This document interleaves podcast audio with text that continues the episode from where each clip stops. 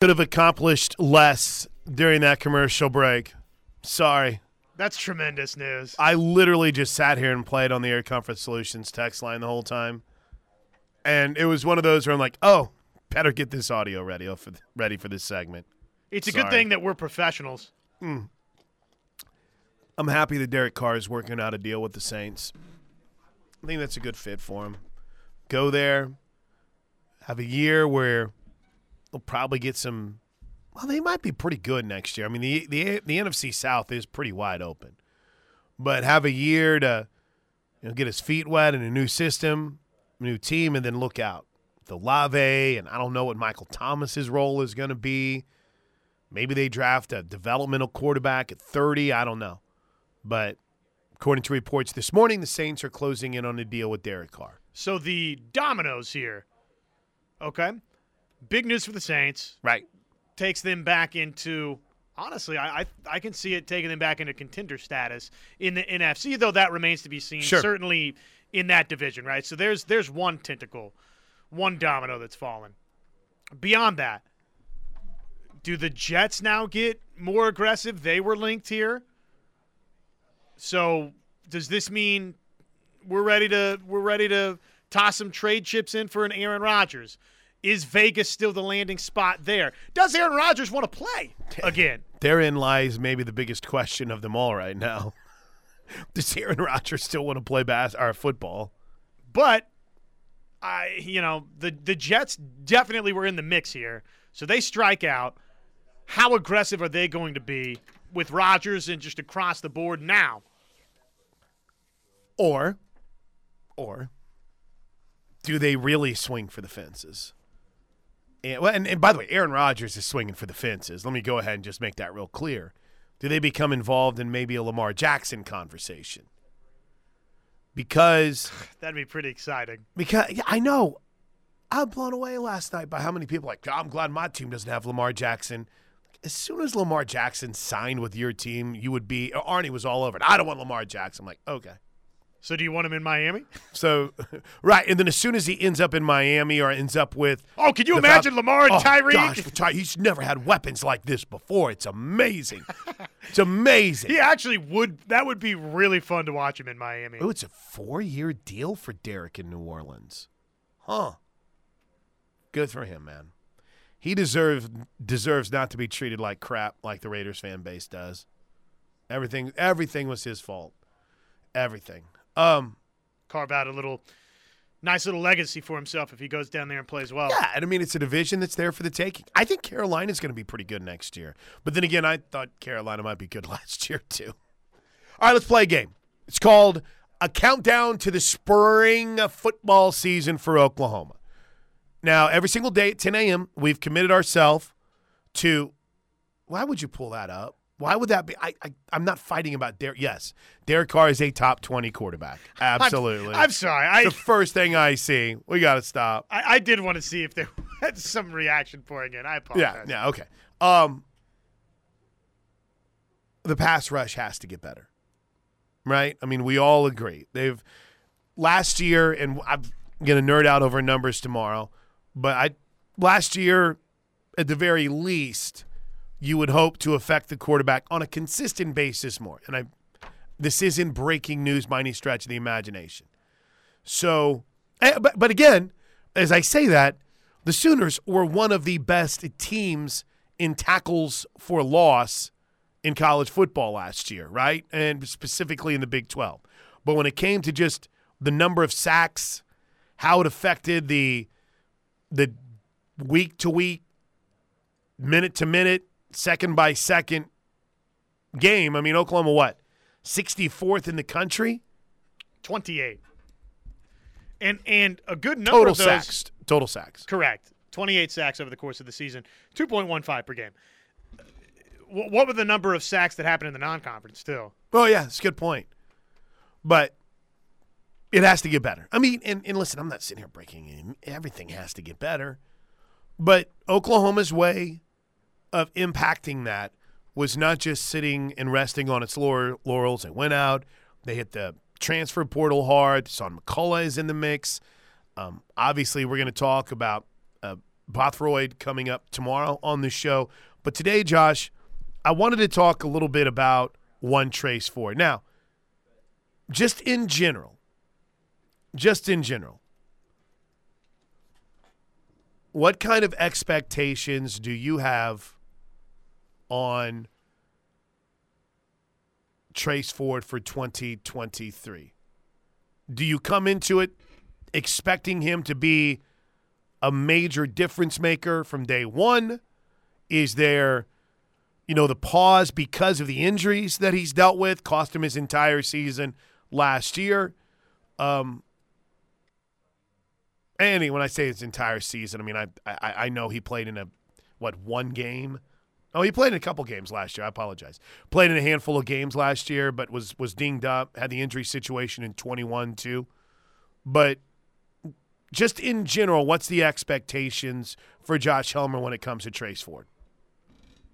Unknown, to be honest with you. I agree. I, I don't feel. I think that he could be a, and this is so I guess cookie cutter or cliche here. I think he could be a big, big difference maker, or I think that he could honestly sort of get lost in the mix in the shuffle a little bit. I think that's totally up for grabs. He, based on who he's been in the past at Oklahoma State, Plank, I could see him being at or right there for Oklahoma's top TFL, sack leaders, all of that sort of stuff. I could see that as a possibility for him. Or I could see, you know, Bothroyd and Downs and a couple of other guys basically winning the gigs and and taking over that production. So I, I don't know. His his past indicates to me that I think he's got a chance, man. I think he's absolutely got a chance to be one of Oklahoma's best at that position. Yeah. But I don't think it's a guarantee. So obviously, everything that starts with a Trace Ford conversation begins with what? He came to Oklahoma from Oklahoma State. During the meeting with the media a couple weeks ago, Trace Ford was asked many times about the why behind that. Probably when I came on a visit here and people started posting it, you know, social media outlets, and people started hitting me up about it. I mean, my close friends, Brock Martin, Collin Oliver, dudes at OSU, they knew I was coming to OU, I was looking at OU, I was considering it. I told them everything throughout the process, but probably once I committed and everyone saw it, it was just. It was a good fit for him, right? And he had opportunities. Auburn was knocking down his door, USC was knocking down his door. He chose Oklahoma. So um, I, I thought James asked some good questions here. Position. What's what's kind of the expectation on what position you're going to play at Oklahoma?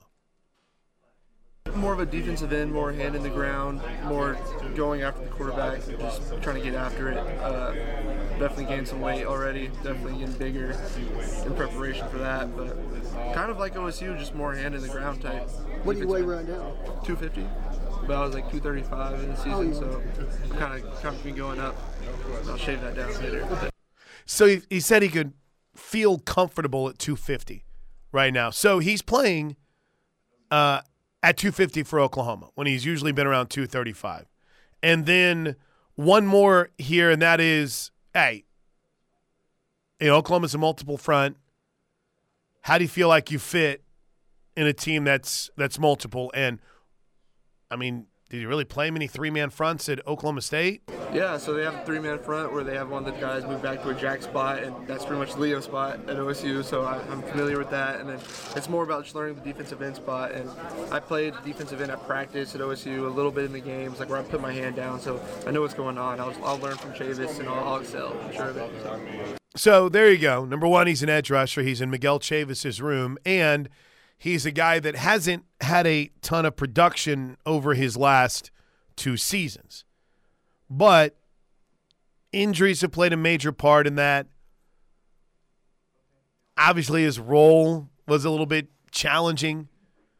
But I just I feel like this is one of the ultimate Josh kind of boom or bust. And whenever it's bust, it's not like it hurts you if you're Oklahoma. Right? I mean, this is I think this is one heck of a I don't even say risk. I think this is one heck of a get. Because, like you said, Josh, if things don't necessarily go his way and he gets beat out by Ethan Downs or I shouldn't even say beat out. More reps for an Ethan Downs or an R. Mason Thomas or, you know, Bothroyd, whatever it might be. Then to me, it's okay, hey, I would have taken a chance on a guy like that who had two really solid years and a year he was out with an injury and a year where it seemed like he could never get back to 100% from said injury. But if he's if he's even you know, I don't want to put percentages on it, but if he's even a high percentage of what he was in 2020, heck yeah, you've got yourself a guy who could be a big time difference maker for you. Absolutely. I, I, don't want to put that on him, right? Because I think there's depth there, and we could use a term like situational pass rusher if you want. And I know everybody's fired up about the youngsters, and you should be. But I think this is one of the most intriguing gets this offseason because of, right, it's an Oklahoma State guy that's coming to Oklahoma. That doesn't happen very often. It's a guy who has had some success at Oklahoma State. He's not just some scrub. He's coming off what seems to be a, a pretty substantial and damning injury that he had. And again, he's a dude that hasn't really done much in two years. So with that said, I'm just I'm so intrigued because I think there's so much potential because when he was right, he was such a difference maker. Seven and a half sacks in his two seasons when he was playing every game. He's only had one. Oh, and by the way, he's an Oklahoma kid, too. Can we now drop the how dare you take Joseph Wette over Trace Ford conversation? Or if he goes out and balls even more, will that grow in the Cruton world? Uh, yeah, it probably could pick up a little bit of steam. Why did you go for the uh, Santa Fe kid? Right. Hey, uh, Okay, so you look. You were crunching numbers. What'd you catch? so I, I was curious. 28 sacks, we said, over the course of last season, ranked what? 64th nationally, okay? How many of those came in the non conference portion? Right. Well, the answer to that 13 of the 28 happened in the first three games. So, quick math tells you that 15 of the final 28 came in your last 10, which a little bit more statistical crunching there tells you that's 1.5 per game. That's an easy move the decimal point, right? But what does that mean? Well, here's what it means, Blank. Oklahoma, the final 10 games, ranked 114th nationally in sacks per game, based on what the national averages were. So, yes, when we say hopefully Trace Ford and uh, company here, Bothroyd, hopefully uh, the growth in house in those additions makes a serious jump for Oklahoma. They got to find that. They've just simply, production needs to increase there. Conference play was bad. Conference play into the Florida State game was bad. I mean, nationally, it was bad. By the way, you pulled up his 24 7 sports profile page. They have him listed at 6'3, 227. so he was playing at 235 at Oklahoma State, and now he's up to 250. You like to see that. I want to. I we brought up on Friday our guys that were most interested in seeing right on the offensive side of the ball, specifically wide receiver. And for the 18th straight week, I keep adding numbers to it. It might be longer. I put Jaden Gibson up there because I just I want to see him play. But I'm in. I, I think maybe the most intriguing guy might be Trace Ford. Right? What does he have left in the tank? How, you know, Oklahoma I don't think brings him in unless they think that he can be a difference maker. But I, I wonder just what type of role he's truly going to have. I mean, I'm I'm just looking real quick on the Air Comfort Solutions text line, and and literally, everyone is just losing their mind over the potential of Adebawore or you know maybe some of the other youngsters, maybe Ethan Downs with another year in. We haven't even mentioned Reggie Grimes yet. We went from having listen to me, we I think five guys in that edge rush room that played a five man rotation to now we're looking at what? Eight guys that we think could factor into Miguel Chavis's room? Maybe nine? I mean, they didn't they didn't lose anyone, right? Jonah Lua, Laua is back. Ethan Downs, Reggie Grimes, back.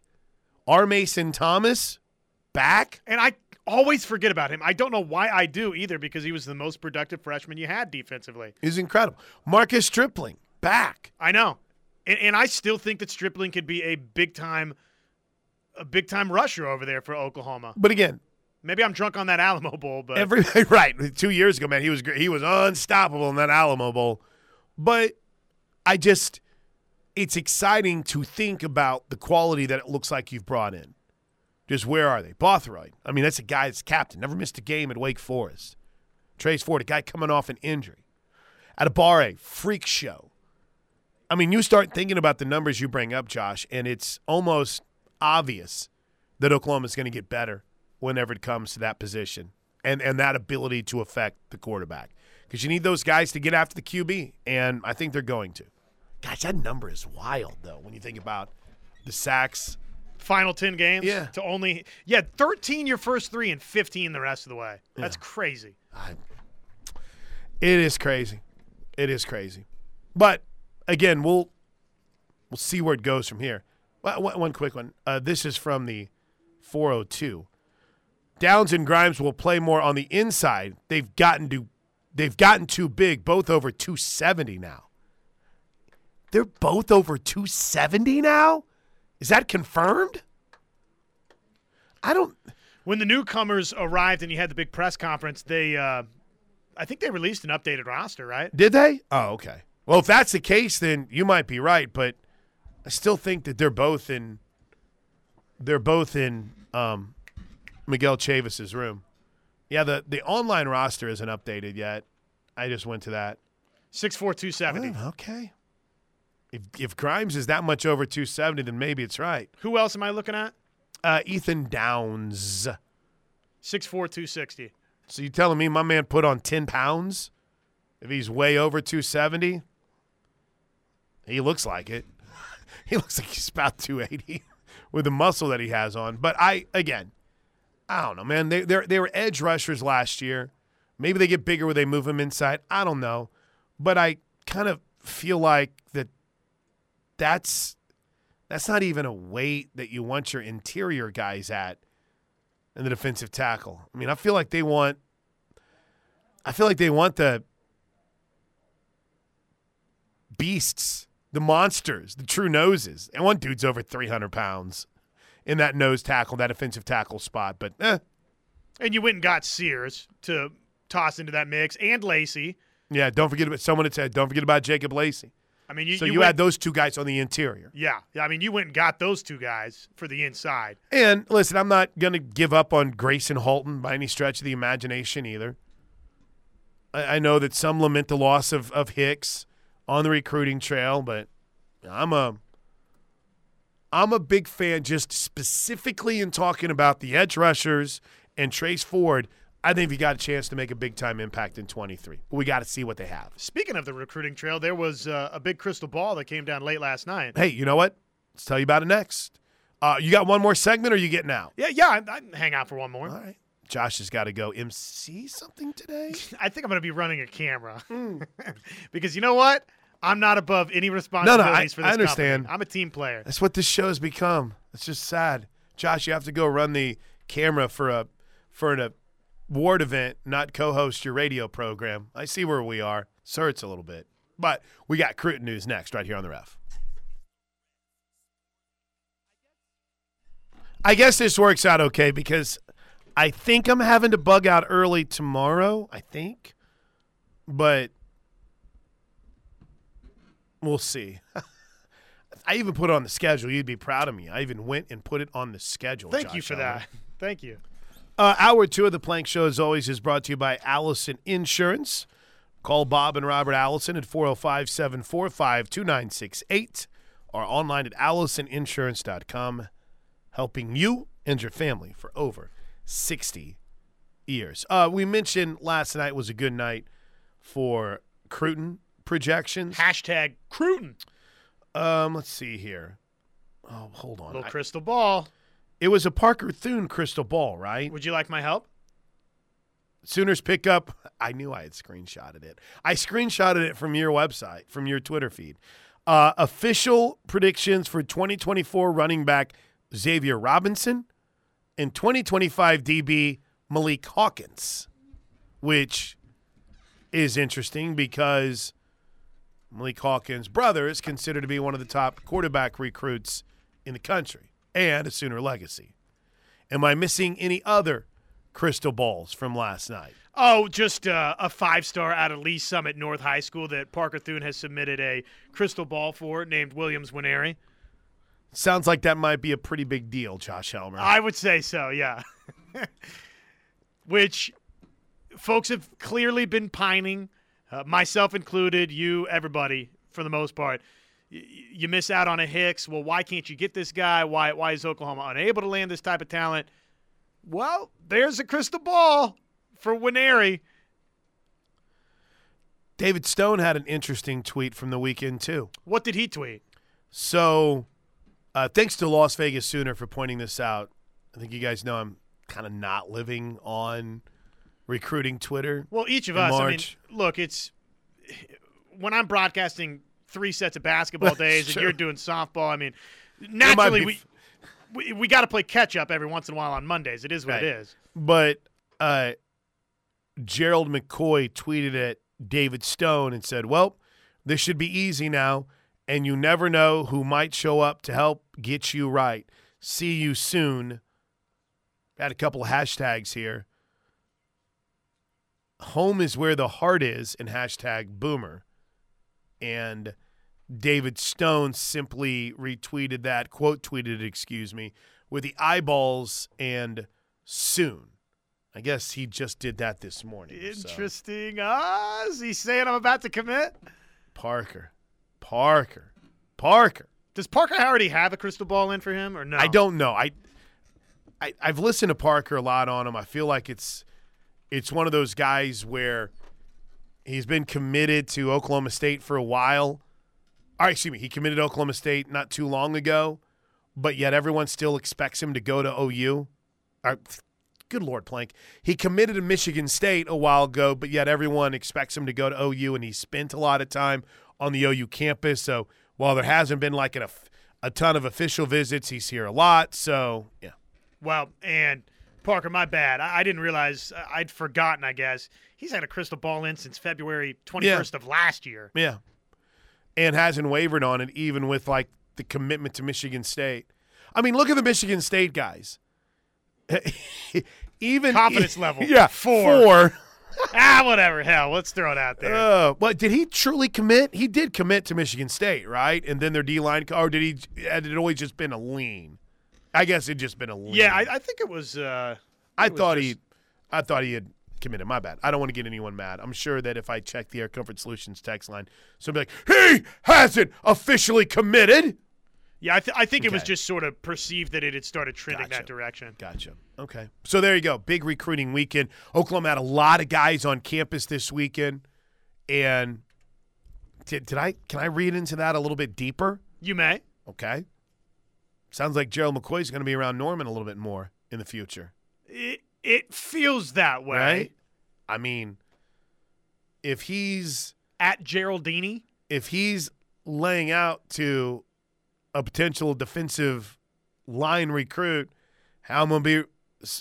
Who knows? I might be there to help you out soon. Yeah, that's. I mean, Boy, you're making a leap though. There, you think so? I, I'm, I'm, I'm just when I look around. I'm, I'm, I'm kidding. I mean, when I look around on this staff of support people for Oklahoma, I see a lot of dudes that played for Brent Venables, Rufus Alexander, Curtis Lofton, right? Look at the the Soul Mission, Josh Norman, for goodness sakes. I I I think if I think Brent would do anything to have Teddy Lehman over there with him right now. But as the most popular radio host in Norman, it's going to take a bag to probably get Teddy out of here.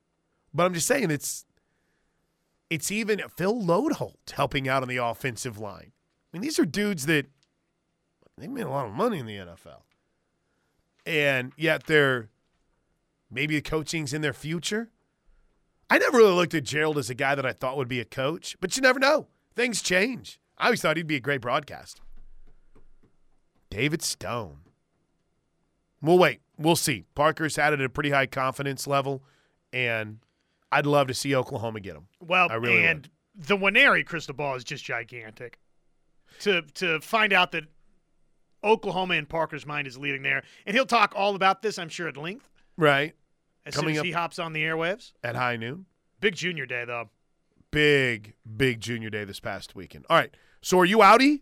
Or one more? Are you out? Yeah, I think I think I'm supposed to be on the move. All right. We'll take a timeout. When we come back, TJ Perry is going to join us. Oh, let's go. Got a bunch of Air Comfort Solutions texts to get to. Plus, uh, if you want to jump in here, 405 329 9000. It's the Plank Show right here on the ref.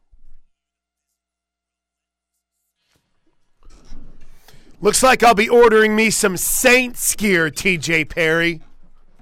Let's go.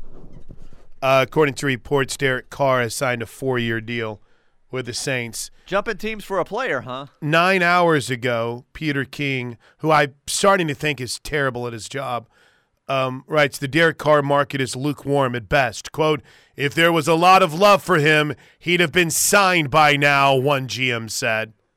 Okay. Well, there you go, Peter King. Maybe podcast recommendations or political talk is the way to go. Keep seeing this Baker to San Francisco stuff. What do you make of that, TJ Perry? Are you a fan of Baker Mayfield being in the quarterback mix in San Francisco? I think that would be hard for me as a hater of the San Francisco 49ers. Oh, so I'm voting no I'm on sorry. that. I forgot about that. Would it be good for Baker? Maybe. maybe, maybe. They're a mess with their quarterbacks, man. They seem to screw many. up everybody. So Get hurt, yeah, dinged up. All right. so um, I don't know that I like it at all. So uh, Josh is off to videotape something. Something I don't even know. What, me and him don't even know. I'm starting to going on. realize. I'm starting to realize where the plank show is in the pecking order. whenever Josh is sent to go videotape an awards ceremony in the middle of the show that he co-hosts, that that hurts a little Well, bit. I think to be honest, it was a uh, death in Connor's family Ah. or something, and Connor had to split for a, uh, a funeral today. So I think he was planned for that. It shall Yeah. it shall then be forgiven. But we were talking every day at 10 a.m. We do our spring football preview and we try to dive into a different aspect and angle. Uh, angle. And today we're getting into pass rush and specifically Trace Ford and the role that we think Trace Ford might play. A couple of good texts I want to get to, but just in general, do you have a high level of expectation for him coming in for Oklahoma State? Oh, I would love for him to. I just wonder how how he's going to fit in time wise and rotation wise and, and health. You know, so you know, best scenario for him is he comes back and has a huge impact year. Yeah. and that's what I hope for him. Uh, Brazilian Sooner writes The competition for starting spots at every spot on the line is question mark. I think it is Bothroyd, Coe, Kelly, and Ford, but I don't have a true feeling on anything yet. It will be a battle in the spring and fall practices. Now, let- let- let's keep in mind there is again I've used this term probably way too much. There's a nuance here because I see you're just looking at it as the defensive line in general, right? So you throw Jordan Kelly and Isaiah Coe in there, but in in Bothroyd and Ford, we're talking about like different positions. And I understand that it's all, you know, one big unit that well, there's an out of context. There's one group that has to work together in order to affect the quarterback and shut down the run and everything of that nature. But I mean, we're specifically looking at the edge, and last year they had five guys. I don't know. I f- I feel like you could get up to seven, eight if the freshmen are, are impactful, maybe nine, who could end up in that rotation next year. And I think that's big. I think that's big because depth. here- Here's one from the 405. Depth, baby. Last year we ran out of steam as the game went on. I mean, I mean, can't disagree with depth that. in that area is what people have been screaming about for a few years now. So yeah, improvement would kind of help a little bit. Guy writes five technique defensive end. That sounds perfect to me. And Broken Arrow Fat Boy. If he doesn't get more playing time, then Ethan Downs should pack his bags and go to Stillwater. Broken Arrow Fat Boy, I like you, but why? Why would he do that? I mean, you're he's playing a lot, and he played a lot say- last gonna say year. He played a lot last year, yeah, and he will be expected to this year. I mean, I don't. I'm not going to pretend to understand what the the permanent captain situation looks like right now because have we did we ever get closure on that? Did I ever was there ever like a an announcement of hey these guys are going to be the captain? Did no one really even emerge because I, I mean we wrote about Ethan Downs for Boyd Street magazine and I mean he's very he's very presidential. I mean he's the kind of guy that when you watch him you're like yeah I think that dude can be a captain right? Like when when we would watch oh my gosh, you think of the laundry list of guys, the Jordan Evans, Stephen Parkers, the Gabe Ikards of the world, the Teddies, you're like, hey, that's a that's a captain right there. I mean, that's kind of how I always viewed Ethan Downs. So I don't no, I, I agree with you. Yeah, absolutely. so I don't I don't really know why you would want him to leave, but again, there is competition there. Colin Casey asked the question that everybody wants an answer to. How much PJ Adebawore do we see next year? Listen, if he can test out like his brother did, the combine, I think that um, I'm okay with seeing a lot of them. But again, I talk a lot about my Oh, oh, okay. I see what you're saying. Yeah, you guy. I apologize. I misrepresented Guy's tweet, our text. It's like I was talking about downswing 275. Yeah, five. I Just we want 300 pound road graders in the middle right now. It's like he's up to 270. All right, need 30 more pounds. Let's go. Get him about three bills. Let's get him. Um, I don't know. Just to me, rotation, rotation, rotation. Have guys that can get fresh, get in there and make plays. It's that simple. Um, I don't want to burn this great great question from True Sooner right here, but I want to bring it up because I guess we saw what is an early leak of the official permanent opponents for the SEC over the weekend, and Nick Saban threw a fit because why do we have Auburn and LSU and I can't Tennessee? And know, was like that. That's pretty tough, right, for the three teams. And Oklahoma's was what Texas, Arkansas, and Florida, right? And I've been I've been thinking a lot about it because I dig the idea of trying to build something with the Gators. I think it's kind of cool to have a like a unique rivalry. You don't you're going into a conference where yeah, you have some built-in things, right? A&M was a big game. I, I saw um, Red Dirt Sports was all over this. OU and Missouri have an incredibly rich history against each other. They play a lot. What'd you call it? Trophy game? OU and Missouri played a lot. Um, obviously, OU and Texas are going to continue to play, but there's some that don't want A&M and don't want Missouri because they've seen it before, and that's fine. I always wished, TJ, that there was something more with Arkansas. Um, and there just never has been. There's not any history there between these two teams. Yeah, I think that could develop quickly though. If I do too. You know, part of the rotation. But before I, I mean, what, what do you make of Florida being one of those three quote unquote permanent opponents? Goes back to what you just said a minute ago. I like it better than the options of Missouri and Texas A&M, especially Missouri. Texas A&M, I think there could be something there if you're playing them as part of that year in and year out. But Florida, I wouldn't have a problem with that. It's kind of intriguing. Kind of opens you up and keeps you uh, relevant in that area too. So, um, I like that a lot better than seeing Missouri every year. Now, I want to be clear. You know, Ross Dellenger did this and he predicted it, but you know, I like I said, I don't We lose. also put out that list with like 40 different options for people. And I could not Right, keep up with what he was talking about in that one. He's got one that has Texas and Missouri with Florida. But the wild thing in all of this is the constant is Texas and Florida. Right. The third Right. team seems to shift between Missouri, Texas A&M and Arkansas. So I again, this is a fun, I think June July conversation that we're going to have. I just wonder how much infighting is going on too with current SEC teams. Of no, we don't want them. Right. We're we we we're seniors here. We've been here. We don't want this. We don't want Texas every year. We don't want Oklahoma every year. Uh, you know, I wonder how much of that's going on. And then, you know, Andy Staples really, really went in depth on okay, which rivalries really matter in the SEC? Uh, you can say, well, um, what's it, Georgia, Georgia, Tennessee? Well, they're no, Georgia, Florida counts. Georgia, Tennessee doesn't count in my opinion. exactly. Yeah. There was another one too that every I'll have to go look at the story, but yeah, True Sooner writes, and I want you to kind of think about it during the break, and it's on the Air Comfort Solutions text line, which is 405 651 3439. He writes, I'm starting to like the Florida aspect of being in our common opponents for football. This should really help recruiting for OU in the Florida hotbed, which still recruiting, uh, while still recruiting Texas as usual. So, I, I don't. When Florida first started to get mentioned, I thought it was Andy Staples trying to speak it into existence, right? It's like, this could happen. This should happen. This would be great. Could you imagine back and forth? Oh, you in Florida? I'm like, yeah, it'd be great.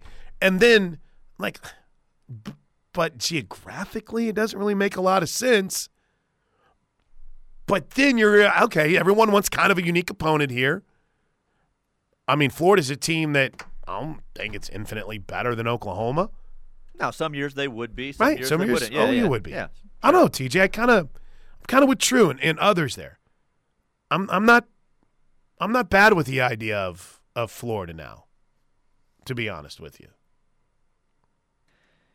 It would definitely be entertaining, and it would be a lot more fun going to the swamp every other year and stuff. Like I said, than than College Station or heading up to Missouri. So I, I'm for it. I, I of the of the rotations I've seen, that's the one I like the best. I don't want Vandy thrown in there or some junk. I, You know? I don't like. I know Missouri is is Trey writes. Texas, Missouri, and Florida. You said Arkansas. Yeah, I mean, bro, go look. There's like 50 of them out there right now. No one has a report, okay? Right, right, right, What. SI has is different than what the Athletic has, which is different than what 24 7 Sports has, which is different than what On 3 has. And uh, the funny thing about this is everybody thinks their opponents are more important than maybe what they are. Like you were just saying that all of a sudden Georgia and Tennessee think they're supposed to be playing or something. I'm like, that, that's not a rival. I, you know, that's not one I look for every year. Well, you know, last year big matchup if they're playing and they're both good or whatever. But I don't sit there and say, well, I can't wait for this rival. Right. It's not one that I think of as a rivalry. I mean, listen, I if I'm making the four, suddenly now this Florida thing, or excuse me, the three, four total. Sure. It's Oklahoma. Texas is the given. I think the other two are both wild cards. If you're talking Florida, I'm like, why not Georgia? And I know everyone's like, whoa, whoa, hold up here just a little bit. But they'll come back down uh, eventually. Yeah, I mean- think. so. Yeah. it's it's not been a good week at Georgia, man. All right, we got a break. Um 405-651-3439. That's Air Comfort Solutions text line. On Twitter at Plank Show. Um, Josh is off, but I do have an update on some events that you can find on KRFSports.tv. It's Plank Show. We got our top five stories of the day coming up in about uh, 10 minutes from now. In the meantime, we were sent down the rabbit hole of the conference move for the Sooners, the SEC, and what that group might look like. But the 405, I, I, I know you. I'm sorry.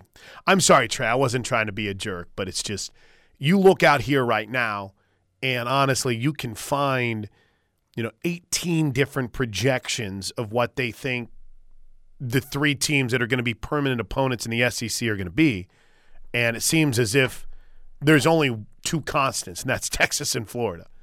You know, Missouri is the one SI had, what Arkansas was in there for I think the maybe maybe A&M for the Athletic, maybe Arkansas, but I don't I don't have a problem with Missouri in it.